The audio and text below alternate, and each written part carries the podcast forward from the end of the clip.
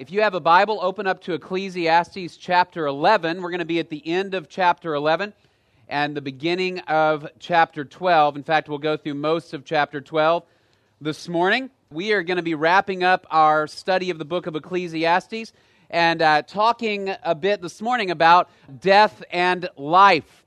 And I was thinking this week about one of my first encounters with death happened when I was uh, about two or three years old. We had a dog. His name was Noah. And uh, I don't remember Noah very well. I know that he was some kind of a German Shepherd type of dog, very large dog. Uh, but over a period of a few weeks and months, uh, he became aggressive.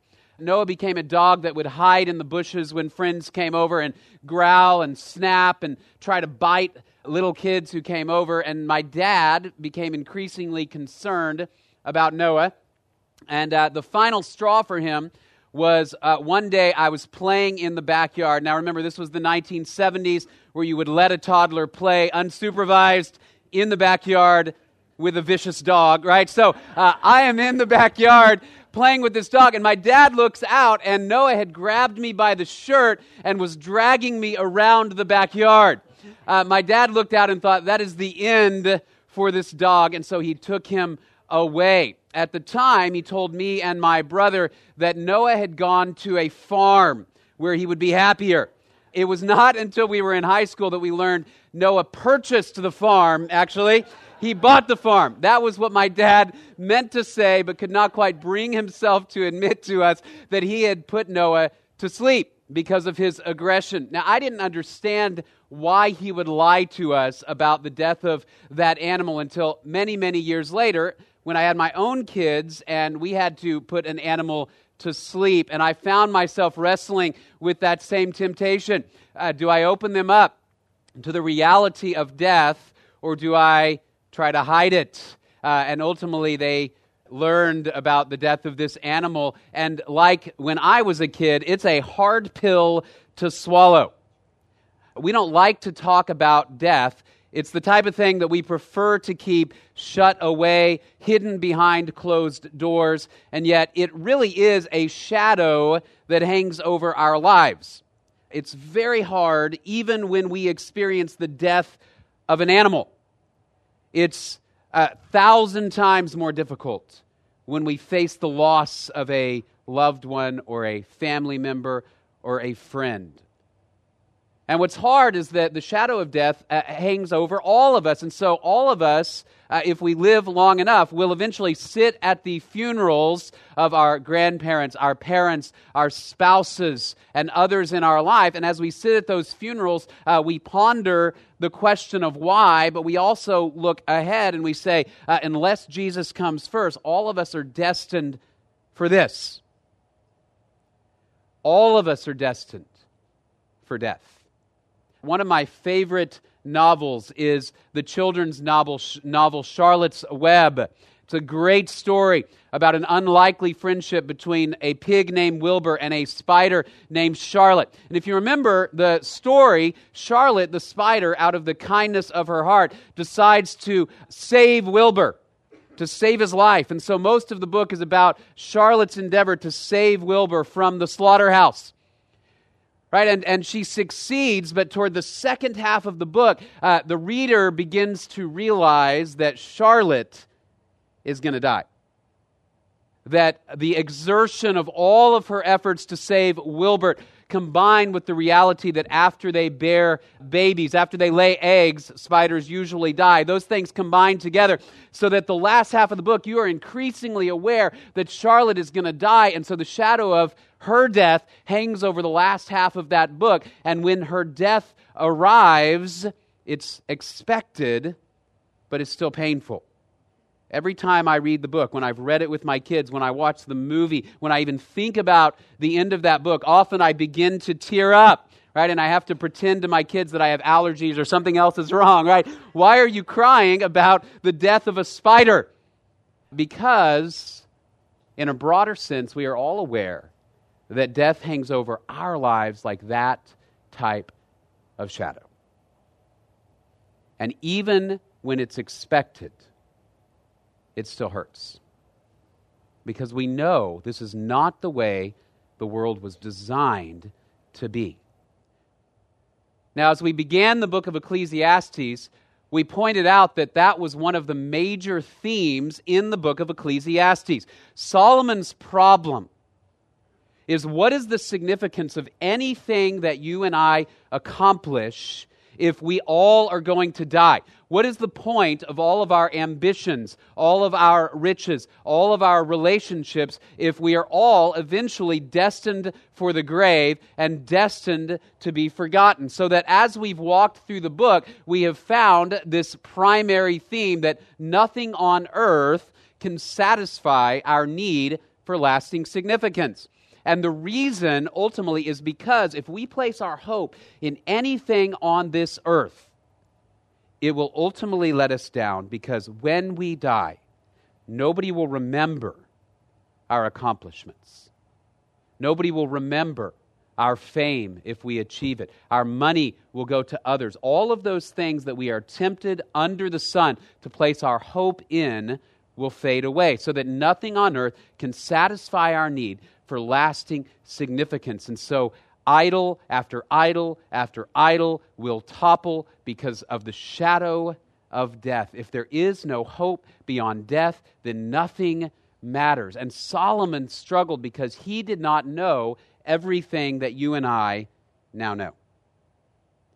Solomon did not yet know of the resurrection of Jesus Christ and the hope that that promises to all who trust in him. He did not yet understand or know about the coming kingdom of God, in which, as Chris read a few minutes ago, there would be a new heavens and a new earth, free of vanity. Remember, one of the key themes in the book of Ecclesiastes is vanity, or we talked about that word hevel. It meaningless. Everything is vain. The harder we work to produce meaning in this life, the more it disappoints us. And Solomon did not understand the coming kingdom without death, without tears, without vanity.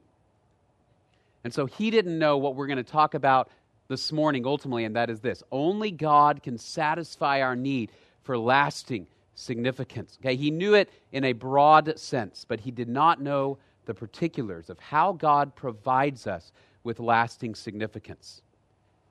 Here's what we'll see as we close out Ecclesiastes this morning that when you and I try to write our own story, it ultimately will be meaningless. But lasting significance comes when you and I live out the story God is writing when you and I connect ourselves to the story God is writing, so that all of our work, all of our relationships, all of our ambitions ultimately point to the character of God and the coming kingdom of Jesus Christ, then no longer do I or you have to worry about whether I am remembered for the things I do, but instead I think about how does my life tell a bigger story? And so if my life tells the story of God, then it has meaning and significance because it is part of the grander plan and story that God is writing in history. And I get to be a part of that not only now, but forever to proclaim the truth that Jesus has risen and God's kingdom is coming, and all who connect to him can be a part of that story so that only God can satisfy our need for lasting significance. And what we want to do is connect our story to his to find significance. And so Solomon wrestles with this problem. What is meaning beyond the grave. So we're going to look at that this morning from Ecclesiastes 11 and 12. And then we're going to move out. Uh, we're going to say this is beyond the sun, above the sun. We're going to move out and see what the rest of Scripture has to say about how we connect our story to God's. But we got to start with the problem that Solomon sees, which is this. As I mentioned, we live in death's shadow. Let me share with you a couple of passages throughout the book. Ecclesiastes chapter 3. I said to myself concerning the sons of men, God has surely tested them in order for them to see that they are but beasts. For the fate of the sons of men and the fate of beasts is the same. As one dies, so dies the other. Indeed, they all have the same breath, and there is no advantage for man over beast, for all is vanity. All go to the same place. All came from the dust, and all return to the dust. Who knows that the breath of man ascends upward and the breath of the beast descends downward to the earth? See, Solomon doesn't even have confidence in the reality of life after death. He looks at his world and he says, Under the sun, what I see is animals die and people die. We all go to the same place. In Ecclesiastes chapter 9, it is the same for all.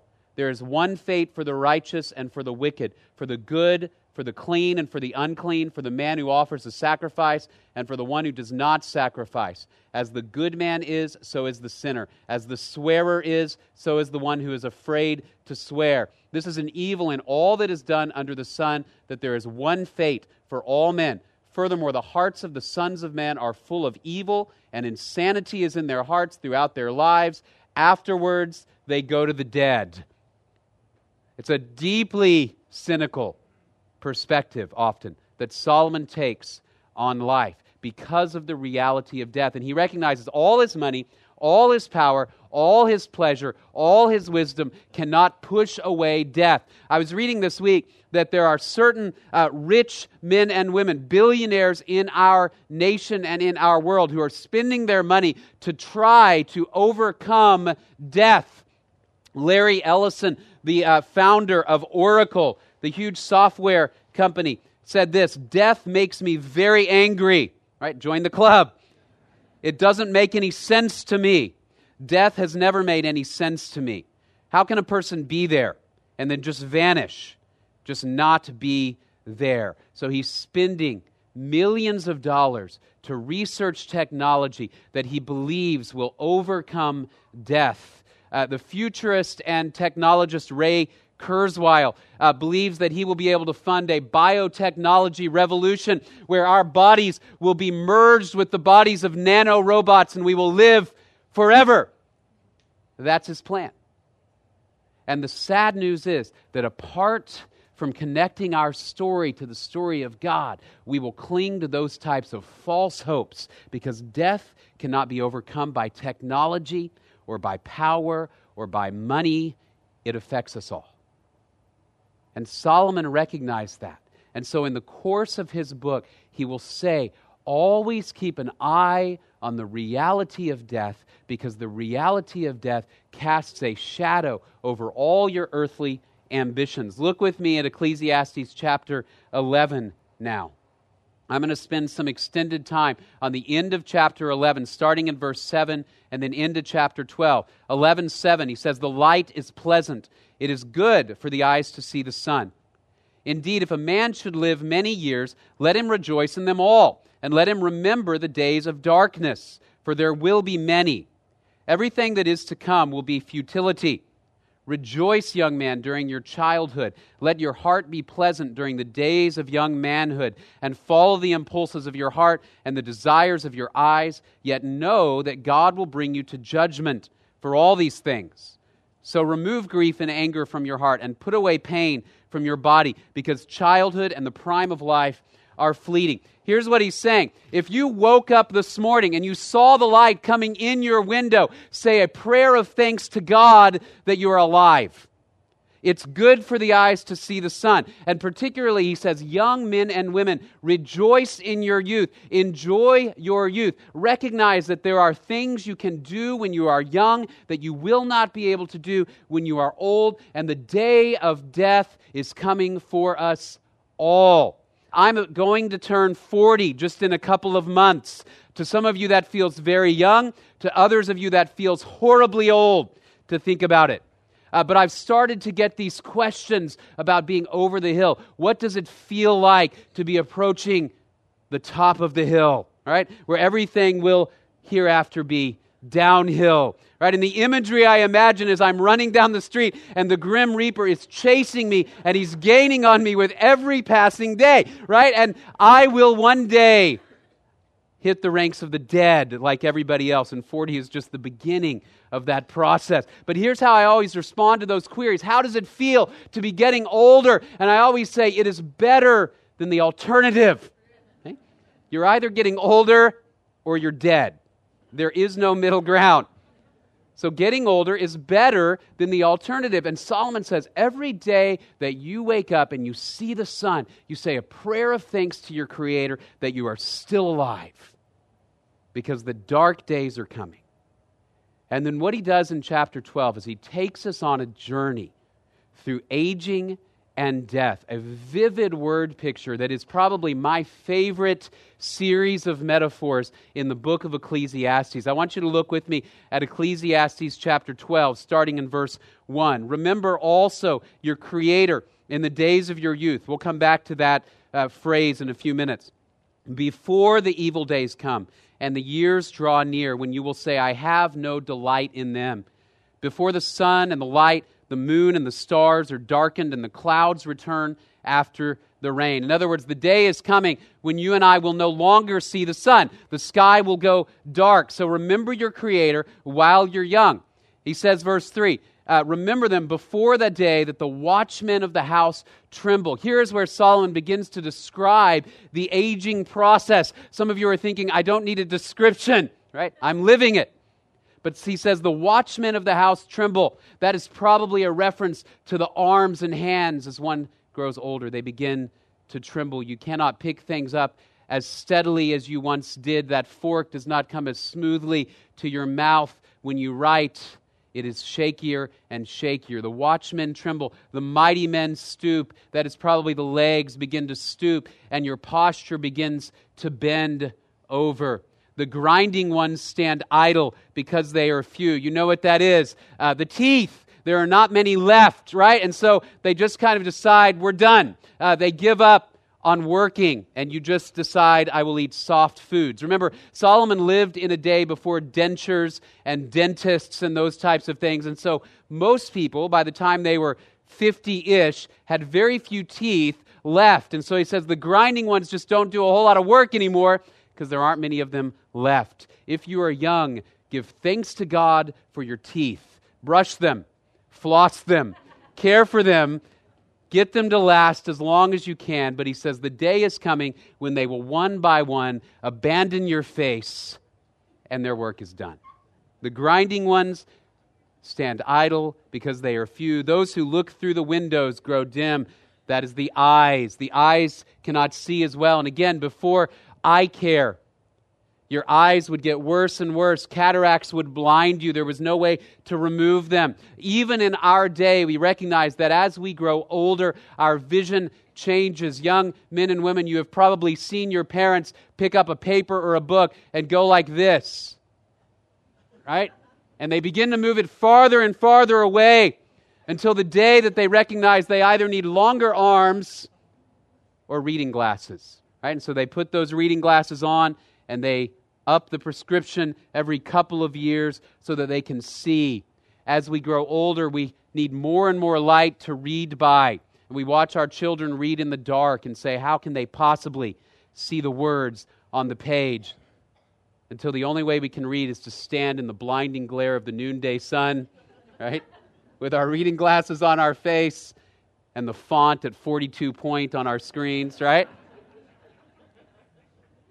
The windows grow dim as we get older, a reminder that life is approaching its ending point. The doors on the street are shut as the sound of the grinding mill is low, probably a reference to the fact that when the teeth are no longer in the mouth, those lips turn inward and shut. And it's harder and harder to open that mouth, harder and harder to chew. Uh, one will arise at the sound of the bird, and all the daughters of song will sing softly. As you grow older, uh, two things happen. Your hearing begins to fade away. It's harder to hear what your children or grandchildren are saying to you. And so somebody says, Do you want to have chicken for dinner tonight? And you say, What? The lotto is picking a winner tonight? What? You can't understand. And yet, you also can't sleep. The slightest sound wakes you up. And so you can't hear your family talking, but you are forced to go to bed at four in the afternoon because you know you're going to wake up before dawn as soon as those birds begin to chirp and the hearing begins to fade away. Furthermore, men are afraid of a high place and of terrors on the road. You begin to recognize that heights could be a real danger. My six year old son, I've seen him leap off this stage over these three steps onto the floor. Many of you in this room say, I would not do that on a bet because I would land in the ICU, right? And you begin to be afraid of high places. You begin to be afraid of going out because the outside world poses real danger to you. The almond tree blossoms. Uh, when an almond tree blossoms, all the flowers are white at the top. The crown of the head turns gray. A couple of years ago, my kids were coloring pictures. And I looked down and I asked my daughter, What do you have there? And it was our family. She said, There's me, there's Samuel, there's Abigail, there's mommy, and there's daddy. And as I looked, she had colored my head with a silver crayon. My head looked like sort of a chrome doorknob, right? It was round and it was silver and it was shiny. And I said, Is that what I look like to you? And she said, Yes. And I said, I still have some black hair left. And Shannon walked in and goes, A, a little, right? Some. Last time I got a haircut a couple of weeks ago, I looked down and it was like just gray hair all over the front of that little smock they put on you. The black ones have just decided we're done and they have fled the head. Right? The almond tree blossoms. Uh, the reality is, eventually, the almond tree blossoms, or it all just goes away, right? As we age. The grasshopper drags himself along because you are stooped, because the arms begin to shake. Your gait is slow, like a, think of a grasshopper walking along the ground. And the caperberry is ineffective. The caperberry was a commonly used aphrodisiac. The idea is sexual desire has fled, and you probably just don't care anymore. And he says, This is where all of us are headed. For man goes to his eternal home while mourners go about in the street. Remember him, that is, remember your Creator, before the silver cord is broken, and the golden bowl is crushed, and the pitcher by the well is shattered, and the wheel at the cistern is crushed. Imagine a oil lamp in a golden bowl. It is lit from the inside, hanging from a cord. That cord is snapped in half. The bowl falls to the ground, and pff, the light goes out. Or a well that can no longer draw the source of life, which is the water we need to live. Then the dust will return to the earth as it was, and the spirit will return to God who gave it. Vanity of vanity, says the preacher. All is vanity. We can't stop time. There are a thousand movies and stories about going back in time, altering the past, extending our future, because there's a deep desire in all of us to be able to manipulate time, to change the course of events. But Solomon says, You and I cannot. Death will find us all unless Jesus comes. And yet, hidden within this seemingly negative and depressing cycle is some advice he gives that then resonates throughout the scripture and I think has an opportunity to transform the way we view life and death. Right? Because he's going to say that death, we live under death's shadow. If you guys can advance that, that'd be great. I think we've got a little bit of a stuck slide. There we go. We live in death's shadow but the solution ultimately is to place your hope in God. He's going to say, Remember your Creator. Remember your Creator in the day of your youth. Now, biblically, to remember something is actually to act upon that remembrance. In Genesis chapter 8, after the flood, when Noah is still in the ark and the waters are still high, it says, God remembered Noah and he caused the waters to recede. In other words, God remembered, and that remembrance led to God acting. In the book of Habakkuk, chapter 3, the prophet says, God, remember your people and do what? Deliver us from the Babylonians. When God remembers his people, he acts. Conversely, when we remember God, to remember God is to act. Psalm 106, verse 7 says the Israelites did not remember God. So what did they do? They disobeyed. Psalm 119, verse 55 the psalmist says, I remember your name in the night and I keep your law. To remember God is to obey. And Solomon says, In your youth, here's what you do. Knowing that death is approaching, you set your course toward God. And you remember that you are here to praise Him, to reflect Him, and to proclaim His kingdom. Because your story belongs to His story. And the danger as we go through life is to place our hope for significance and meaning in things that will not provide it. I don't know if you've ever been in your home and walked from one room to another and forgotten why you went to the second room. It's happened to everybody. You're sitting on the sofa and you have a mug of coffee and it is empty, and you say, I need to go and refill it. And you walk into the kitchen and you say, Why am I here? And you stand in the threshold of the kitchen feeling like an idiot, holding a mug. Why do I have that? And you have no memory of why you're there. It happens to me at our house because often my wife uh, will be sitting at her desk in the other room, and I will think, I need to tell her something, and I'll get up from the sofa and walk over to talk to her. And as soon as I walk into that room, I don't remember what I planned to say. And she says, Why are you here? And I say, I don't know. Right? I had some purpose, but I don't know. And in fact, I read that walking through doors causes us to forget. They've actually done a study on this that walking through doorways triggers something in your brain to say, whatever I was thinking in that previous room, I don't need it anymore. And so you walk through the door and you forget. Now, I thought, what a great metaphor for the way many of us walk through life. When we are young, we think we set our course to pursue and follow God, and yet we walk through various doors in our life. We walk through the door of adulthood and career and marriage and family, and hopefully uh, we find success or whatever we're looking for. And as we walk through each of these doors, what's on the other side of the door begins to take precedence over what we established earlier in our lives, often that we desire to worship and serve God, and so we just forget. And Solomon says, Remember, remember your Creator in the day of your youth. Remember your Creator before the dark days come, because it is in Him that you will find meaning and significance. So, the editor at the very end of this book, who sums everything up in verses 13 to 14, he says, The conclusion, when all has been heard, is fear God and keep his commandments, because this applies to every person.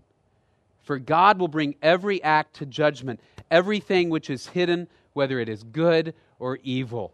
Fear God, keep his commandments, set your course and then act on that course throughout your life to say, My life is found in Him as I walk through every doorway of my life. It is found in Him. So Solomon will say, Remember your Creator. But what Solomon didn't know yet or fully understand was also remember the end of the story. Right? Solomon didn't know that death is not the end. For those who are found in Jesus Christ, death is not the end. That the death and resurrection of Jesus Christ means we never have to believe that life is all vanity and then we die. Because we know the end of the story. The book of Ecclesiastes is sort of like a cliffhanger. Solomon doesn't understand yet the full end of the story. Some of you may have watched the popular television show Lost that was out several years ago, a six season show about a group of people lost on a mysterious island. And one of the things the makers of that show were very expert in was creating cliffhangers. Every season ended with a major cliffhanger. They would open a hatch, and you wouldn't find out until the fall what was in the hatch. They would explode a hydrogen bomb and you had to wait until the next season to know what happened after the explosion of the hydrogen bomb. And every season, there was some cliffhanger until the very end when you realized that none of it mattered at all. And the ending of the story was deeply disappointing. Right? I've just saved you six years if you've never watched the show. But here's the good news. As we look at the scripture, the ending of the story is anything but disappointing. And Solomon didn't know that yet. But God promises that he will return and create a world without vanity, without death, without sin. And you and I are a part of that story. Look at Isaiah chapter 65. For behold, I create new heavens and a new earth, and the former things will not be remembered or come to mind. No longer will there be in it an infant who lives but a few days, or an old man who does not live out his days. They will build houses and inhabit them. They will also plant vineyards and eat their fruit. They will not build and another inhabit. They will not plant and another eat. For as the lifetime of a tree, so will be the days of my people. They will not labor, look at this, in vain, Hevel, or bear children for calamity. They will do no evil or harm in all my holy mountain. That the day is coming when vanity will be banished from God's earth. Earlier, Chris read Revelation chapter 21, and John goes back to Isaiah 65 when he talks about the coming new heavens and new earth, that heaven itself will descend to earth, and death itself will be abolished. There will be no more crying, no more tears, no more death, no more sin. And God says, Behold, I am making all things brand new so that death does not have the final word. That is why Paul can say in 1 Thessalonians 4 that we do not grieve as those without hope. Unless Jesus returns, all of us will lie in the grave. But because Jesus has risen, he is the first fruits, the promise that all who believe in him will get up out of those graves and live with him forever. That is the hope of Jesus Christ. And so, what Solomon didn't know was the end of the story. And I think, in light of the end of the story, then what we know is that we can find meaning and significance when we place our small stories into God's giant story. To say, the way my life has meaning and significance now is that it points to the story of God in Jesus Christ, that I reflect his nature, I reflect his love and his kindness and his truthfulness, so that all of those around have an opportunity to see who God is and the kind of God we serve, and have an opportunity to hear that death is not the end of the story. And so, my little story doesn't have any significance on its own, it has significance as a testimony to the story of Jesus Christ. So that my work and my marriage and my parenting and everything I do has meaning and significance when it points to Him. Philip Yancey, in his book Reaching for the Invisible God, said the Christian story insists that history is in lurches and detours moving to a resolution. Every spark of beauty, worth, and meaning that we experience in this strange existence glimmers as a relic of good of a good world that still bears marks of its original design. Every twinge of pain, anxiety, cruelty, and injustice is a relic of the fall away from that design. And every demonstration of love, justice, peace, and compassion is a movement toward its ultimate redemption. Every demonstration of the love of Jesus Christ is a movement toward the redemption of God's world in which there will be no more death, crying, pain, or suffering, but all who are in Him will worship Him forever. And if you do not yet have that meaning and significance locked in, if you don't yet know Jesus Christ as your Savior, the message ultimately of Ecclesiastes is that is where life and meaning is found when we trust that Jesus died take away our sin and rose again to defeat death that is the consequence of sin. And one day he will return, and all who know him will be in him forever. And for those who know him, Our lives exist to point to that story. In a moment, we're going to celebrate communion. And so the, the men are going to begin getting ready as I wrap up here. Communion is an opportunity for us to remember how God in Jesus Christ reconciled the world to himself and really began the process of redemption. And as we think about our lives as men and women who have been bought by the death and resurrection of Jesus Christ, a couple of questions for us this morning. Do you find your life's meaning in God? As we asked at the beginning of this series, is there something in your life that you would say, I cannot live without, I cannot be happy without, I cannot find meaning without? If so, that thing is likely an idol.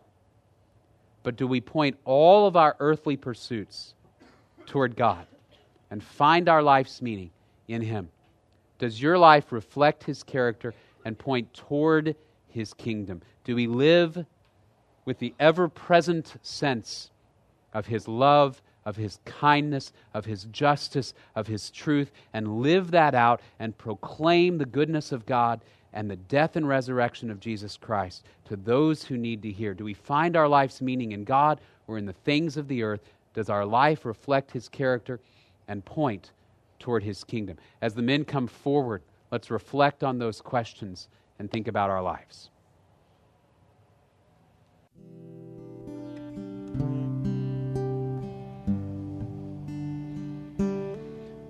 First Corinthians chapter 11 verse 23 For I received from the Lord that which I also delivered to you that the Lord Jesus, in the night in which he was betrayed, took bread.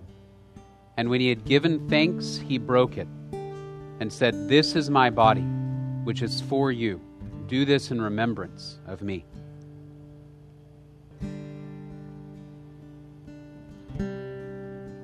In the same way, he took the cup also after supper, saying, This cup is the new covenant in my blood. Do this as often as you drink it in remembrance of me. For as often as you eat this bread and drink the cup, you proclaim the Lord's death until he comes. Let us pray, and then we will close in worship. Father, we are grateful for the death and the resurrection of your Son, Jesus, who we remember this morning. Uh, many of us, as we hear from Ecclesiastes, are convicted this morning that we're trying to find our life's purpose in things that will never satisfy. We're placing the weight of our lives on money or career or pleasure or wisdom. And Father, we pray that we would place all the weight of our lives on you and find the meaning of our story in the grander meaning of yours. We thank you for this time and pray this in Jesus' name. Amen.